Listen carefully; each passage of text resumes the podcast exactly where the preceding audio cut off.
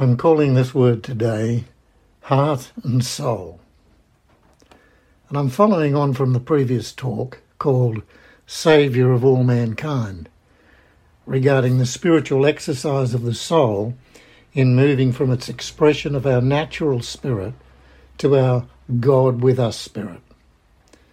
I want to discuss a further aspect of the salvation of our soul today by considering the place where this soul and spirit activity takes place. That place is the heart. The Bible says in Proverbs chapter 4 Guard your heart with all diligence, for it is the outflowing of your life. So we'll do a brief recap of the function of the soul. Our soul which is our mind and our emotions and our will, processes the inner senses of the spirit as well as the five outer senses of the body. The soul is the loudspeaker of what both our inner spiritual reality and our outer world reality is going through. It does all the oohs and ahs and groans and moans and hurrahs and hallelujahs. It laughs and cries and sulks and sighs. That's our soul. It's the public broadcast of our being, the person we think we are, and that could become much better as far as God's idea of us is concerned. These expressions of our souls that contend with the expressions of the souls of other people can be quite intense, but they're often quite more surface than real. Our soul is looking for something deeper, in a safe place, a home where the soul can be rested and healed and made to settle. Where is that place where God invites us to be? Us to be where He is. Where is that place where He knocks on the door to be where we are? Again, that place is our heart. The heart is where our spirit is nested. And it's where God has always met with mankind. He has put eternity in their hearts. Ecclesiastes 3:11. This is where he reserved a place or a space in the hearts of men and women to speak into from all tribes and nations since the beginning of time. The scriptures record his conversations with Adam and Abraham, who was an Iraqi and Chaldea, and Sarah, and Rahab, and Deborah, and David, and many others, including all the prophets up until John the Baptist.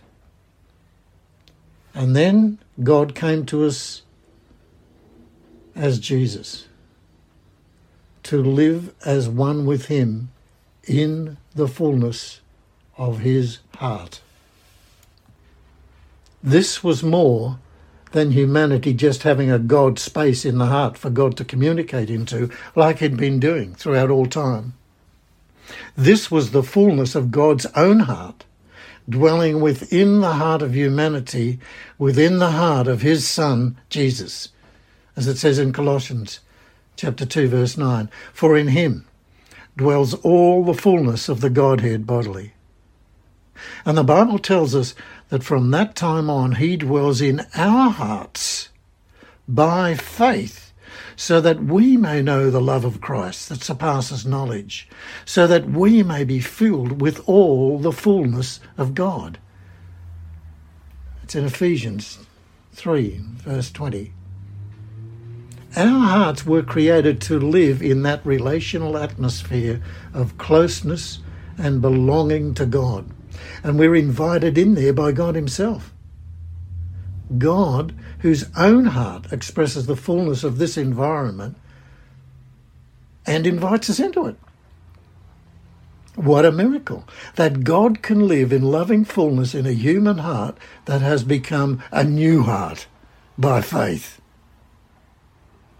This new heart was what the prophet Ezekiel spoke about that God would give us at the appointed time. In Ezekiel chapter 36, a new heart I will give you, and a new spirit I will put within you. It is fashioned after God's own heart and it can begin to emerge through us into a world that needs the love and compassionate action that comes from the heart of God with us through Jesus and the Holy Spirit. How does this new heart take shape in us and live and become the announcement of our being instead of the surface reactions and self focused demands of a restless soul. We start by giving attention to the nature of God's heart of closeness and belonging that draws us into itself. This is where we were appointed to live. So, why do we tend to resist and separate off? Unfortunately, other things get our attention. But if we start to appreciate and choose the highest spiritual goal of our life, to know and love God and to be with Him forever, we will choose to not be distracted from that goal. There's a story in Greek mythology of a foot race where one of the runners, called Hippomenes, sets his heart fully on winning a race against a swift and well trained female athlete called Atalanta. His trick to win the race was to throw a golden apple upon the ground from time to time, which distracted Atalanta, who'd stop running pick up the golden apples, and so she lost the race. Hippomenes won the race, and he won Atalanta as a bride, plus a huge bunch of golden apples. Paul tells us that God has set the race of faith and endurance before us, and for us not to get hindered or distracted. That's in Hebrews chapter 12, verse 2. And we're not competing against anyone else except ourselves. And we can choose to run the race set before us and so win the eternal prize of God with us life. running this race of faith properly comes through surrender and release. That's always the key, and that is always the real effort. We learn to let go of the many unproductive distractions, the golden apples, these distractions to the inner life of our soul, where the racing mind and its imaginations and our emotional unrest do not hijack our soul from achieving its goal of faith, which is the soul finding its place in the heart, where we find that place of closeness and belonging with God. Now, we'll look again at some of these things in the soul and see them as regards their finding their home in the heart. We're going to start with the mind. And this is part of the spiritual exercise of godliness that we spoke about last week. But let's see it in relationship to its coming home, where it belongs, in the heart. So the soul finds its place in the heart. With our minds, we cannot turn off our minds and go blank, but we can redirect our minds to contemplating God's idea of what He thinks is important about us and our situations. We do that instead of debating with ourselves about our idea of what is important about life. We let go of following one train of thought and embrace another train of thought. That's where the mind goes. And when we do this, we're bringing our mind into the heart. We align our minds with the mind of Jesus, who emptied himself from his me self made himself of no reputation, and that was showing us what it meant by the renewing of the mind, the saving of the soul mind from its anxious and uptight fixation on the problems that invade our outer world of conflict and disorder. We can practice this exercise of shifting the focus from the outer world to the inner world of God's heart for short periods of time as we find opportunity. As I've said before, I call this the pathway of presence, prayer.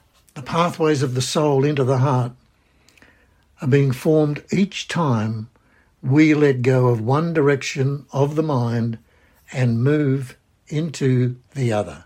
We keep returning to God with us. Keep that in your mind. God with us. That's where we're going. From whatever else is happening, we're now in our mind and in our heart saying, God with us. And when we're in this God with us mindset, we can start solving our problems in our God with us minds.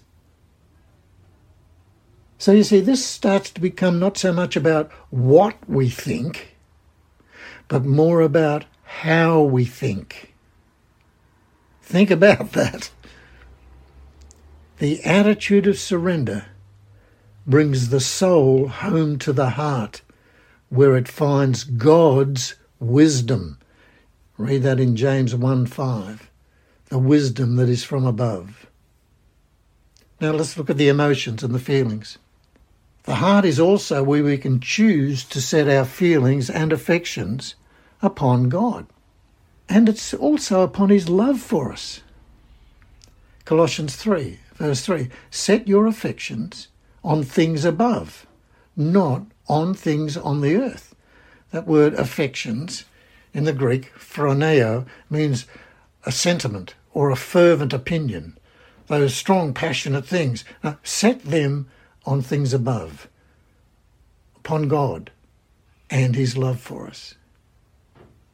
Just as our mind can be distracted by all those outer problems, so our feelings and emotions can be sidetracked by focusing more upon the negative feelings we have of ourselves rather than the loving feelings that God has about us. We can get weighed down by guilt and shame or feeling too unworthy to be receiving God's love.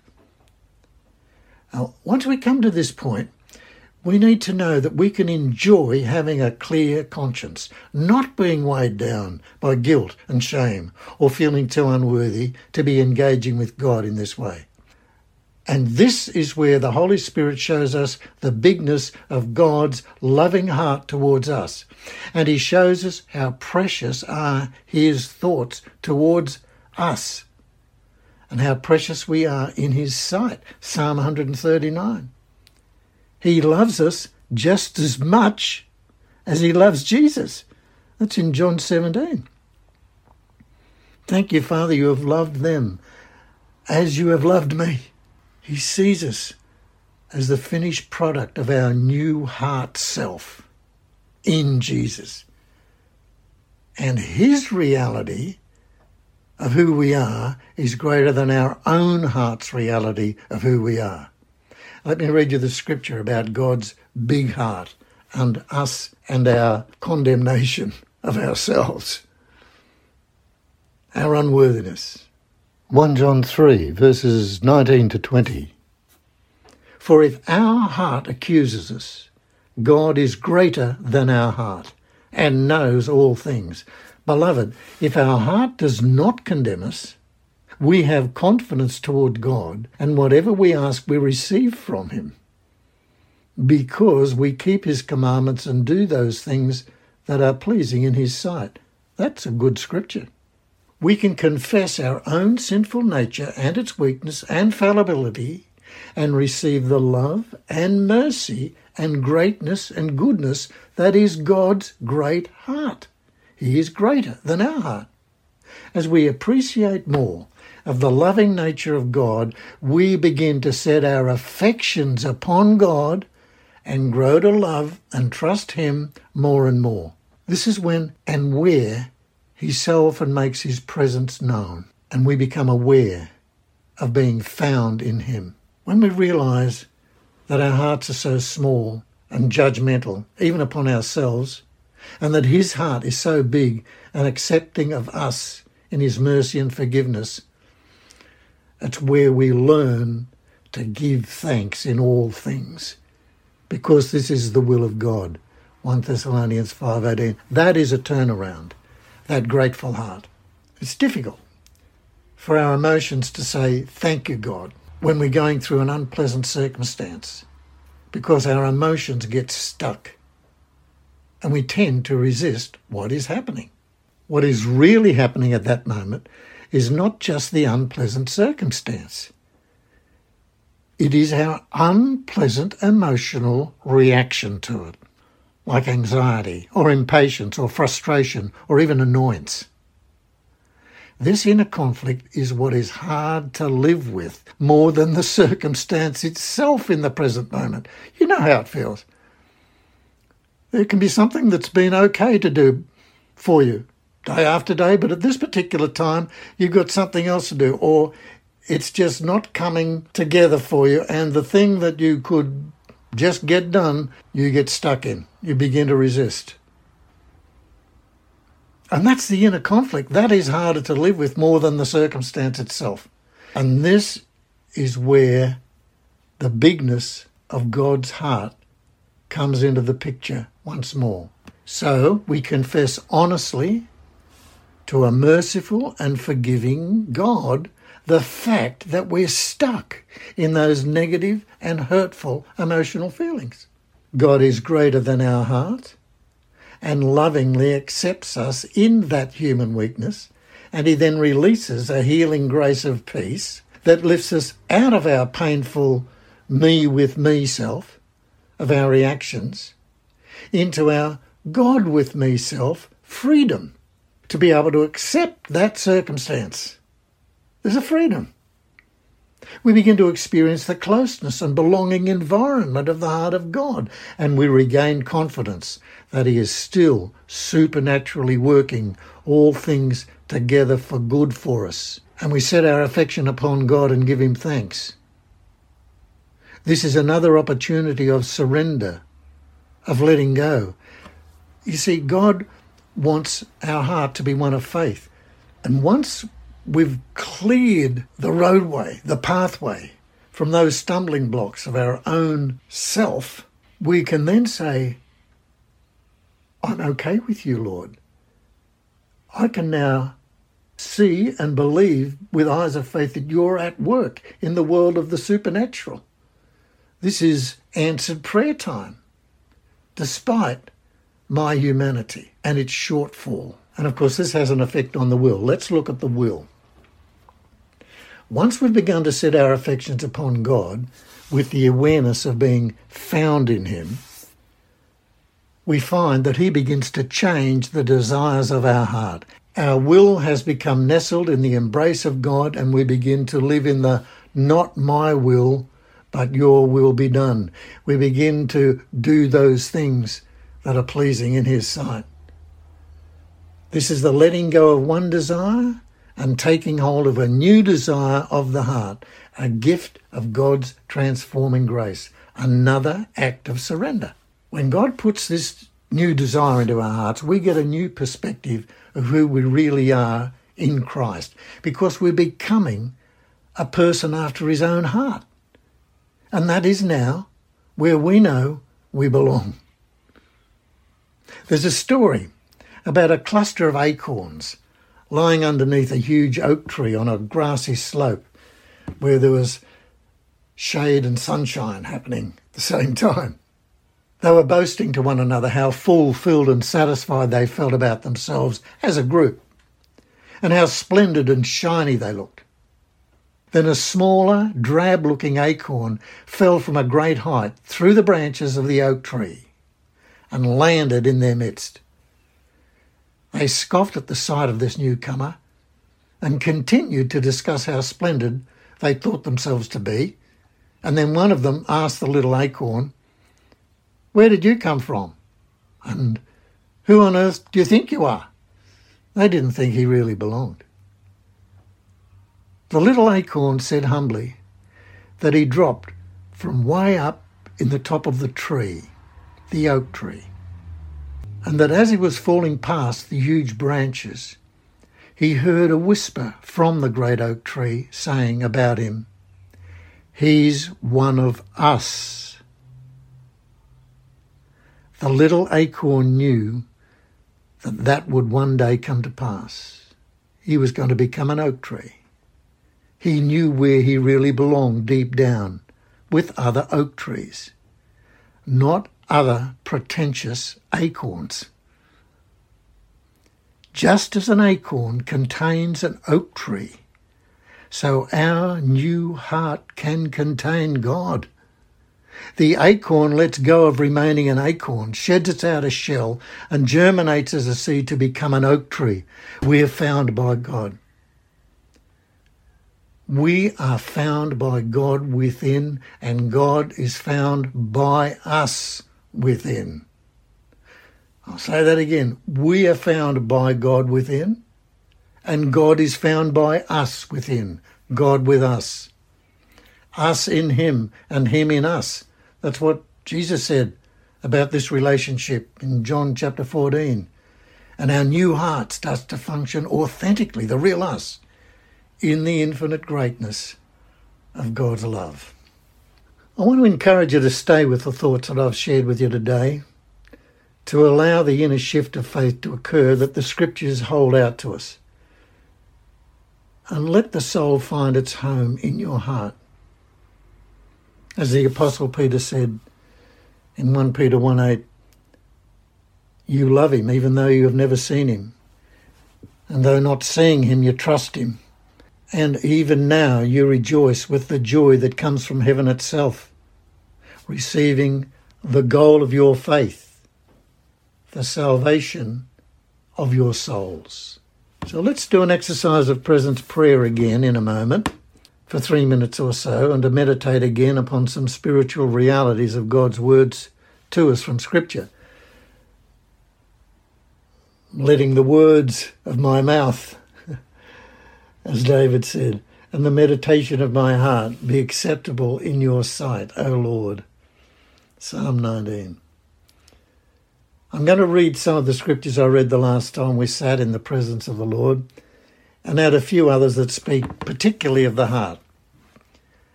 You may find that one of the following scriptures speaks to you in a special way. And if so, hold on to that one thought throughout the week and let that word become flesh in you. Just return to it. It will start to speak. So let's come into his presence now and be still and know that he is God.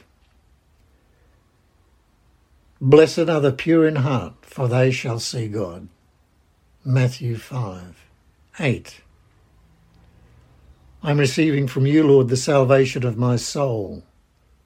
1 Peter 1 9. I'm seeking first your kingdom, O Lord, and knowing that you add all the other things that I need according to your will. Luke 12:31. I know that it is you that is working within me to will and to do that which pleases you. Philippians 2:13.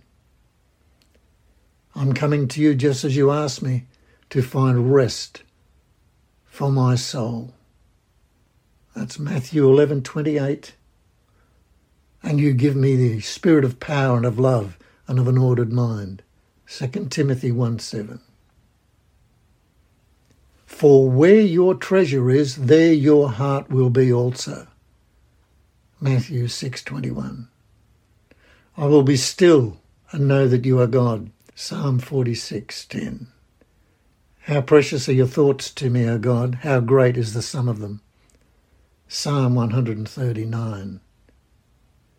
I know that your presence will go with me, and you will give me rest, for I have found grace in your sight, and you know me by name. Exodus 33. I trust in you, O Lord. I say, You are my God. My times are in your hands. Psalm 31. I know that you are doing exceedingly abundantly above all that I ask or think, according to your power that's working within me.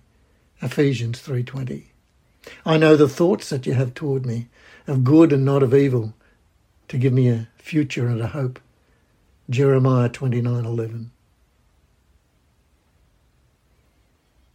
Guard your heart with all diligence, for it is the outflowing of your life.